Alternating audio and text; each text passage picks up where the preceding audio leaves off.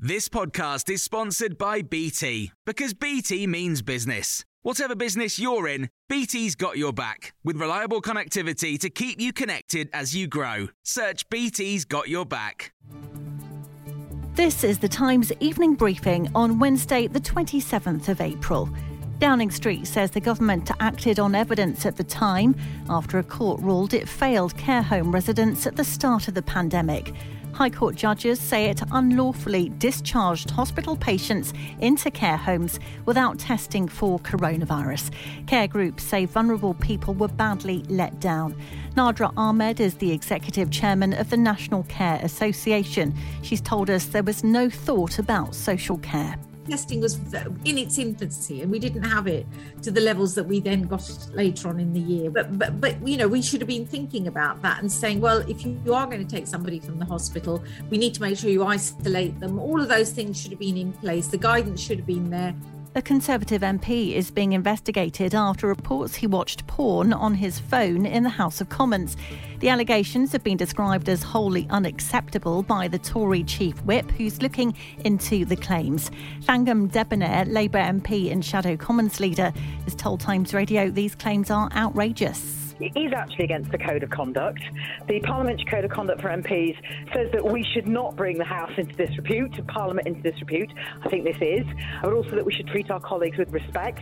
I think this isn't. I'm glad that the Tory Chief Whip is investigating. The EU says it will work to protect consumers as Russia is threatening to cut off gas supplies to more European countries. Last night, the Russian energy company Gazprom said it would stop exports to Poland and Bulgaria over their refusal to pay in rubles. Sir Roderick Lyne is the former UK ambassador to Russia. It's not at all surprising. I mean, the war is going very badly for Putin. Uh, Putin is telling the Russian people that this is a war against the West so he's now trying to retaliate against two countries, Poland and Bulgaria, which have been a conduit for Western military supply to Ukraine. European Commission President Ursula von der Leyen called the cut-off yet another attempt by Russia to use gas as an instrument of blackmail. Kremlin spokesperson Dmitry Peskov said Russia remained a reliable energy supplier and denied it was engaging in blackmail. Rishi Sunak has been cleared of breaching the ministerial code by Boris Johnson's standards advisor after considering the tax affairs of the Chancellor and his family. Ministerial interest advisor Lord Geidt also ruled in Mr Sunak's favour over allegations of conflicts of interest relating to the Chancellor having held a US permanent resident card.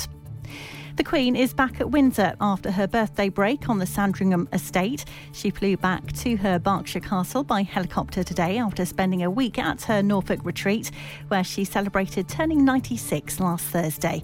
Buckingham Palace says the Queen is hoping to attend the state opening of Parliament in less than two weeks' time, but confirmation is expected closer to the time. You can hear more on these stories throughout the day on Times Radio.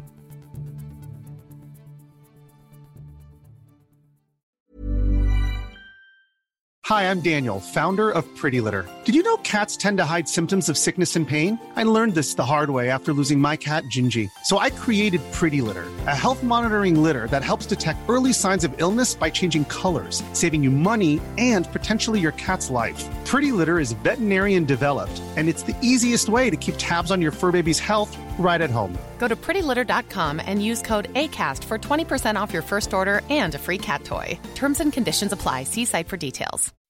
When you make decisions for your company, you look for the no brainers. If you have a lot of mailing to do, stamps.com is the ultimate no brainer. Use the stamps.com mobile app to mail everything you need to keep your business running with up to 89% off USPS and UPS. Make the same no brainer decision as over 1 million other businesses with stamps.com. Use code PROGRAM for a special offer. That's stamps.com code PROGRAM.